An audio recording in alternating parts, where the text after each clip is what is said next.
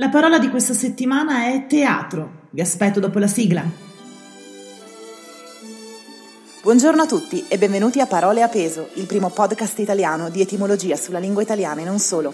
Ogni settimana vi introdurrò all'origine di una parola e al suo significato sulle note di Pachelbel Canon. Ovviamente, tutto in dizione, così da imparare a parlare bene. Dimenticavo, io sono Laura Pigozzo, attrice, regista e formatrice teatrale, ma sono anche una linguista.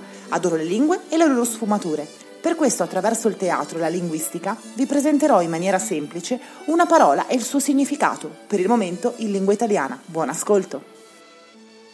La parola di questa settimana è teatro. In questa settimana, dove i teatri hanno acceso le luci per far sentire la propria voce, manifestando attraverso un gesto piccolo ma molto significativo con l'accensione della luce, voglio dedicare questo appuntamento della mia rubrica a tutte le persone che lavorano nel mondo del teatro, esattamente come me.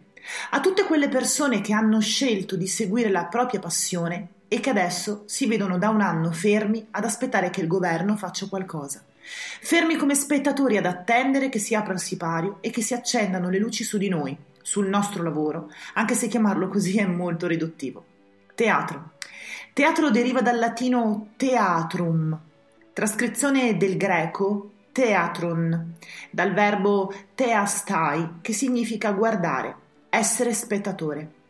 Ma nella parola teatro è racchiuso molto di più che essere spettatore. Il teatro è vita. C'è vita nelle maestranze, nel sudore degli attori che prova dopo prova mettono in scena solo la carne e la voce dei personaggi. Ci sono le notti in bianco del regista, l'orecchio dei musicisti, le vesciche delle ballerine, l'odore del palco e le farfalle allo stomaco nell'attimo in cui si apre il sipario. Wow! Nel teatro c'è un mondo a cui non vogliamo più rinunciare e dove non possiamo più stare a guardare ed essere solo spettatori, come dice il suo etimo. Victor Hugo scriveva Il teatro non è il paese della realtà. Ci sono alberi di cartone, palazzi di tela, un cielo di cartapesta, diamanti di vetro, oro di carta stagnola, il rosso sulle guance, un sole che esce da sottoterra.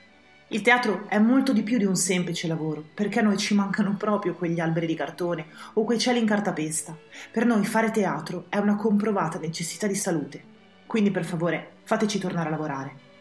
Bene, io per oggi concludo qui, ringrazio sempre tutte le persone che mi scrivono o mi seguono sui social.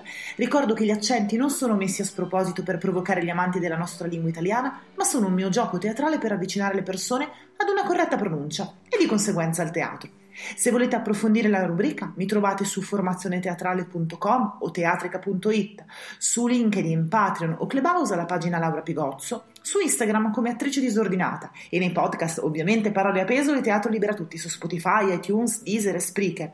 Ogni martedì, mercoledì e venerdì alle 9.30 mi trovate sul mio canale Twitch, Laura Pigozzo. Scrivete cosa ne pensate su attrice disordinata chiocciolagmail.com oppure potete trovare la rubrica ogni giovedì sul Corriere di Novara. Grazie per avermi ascoltato.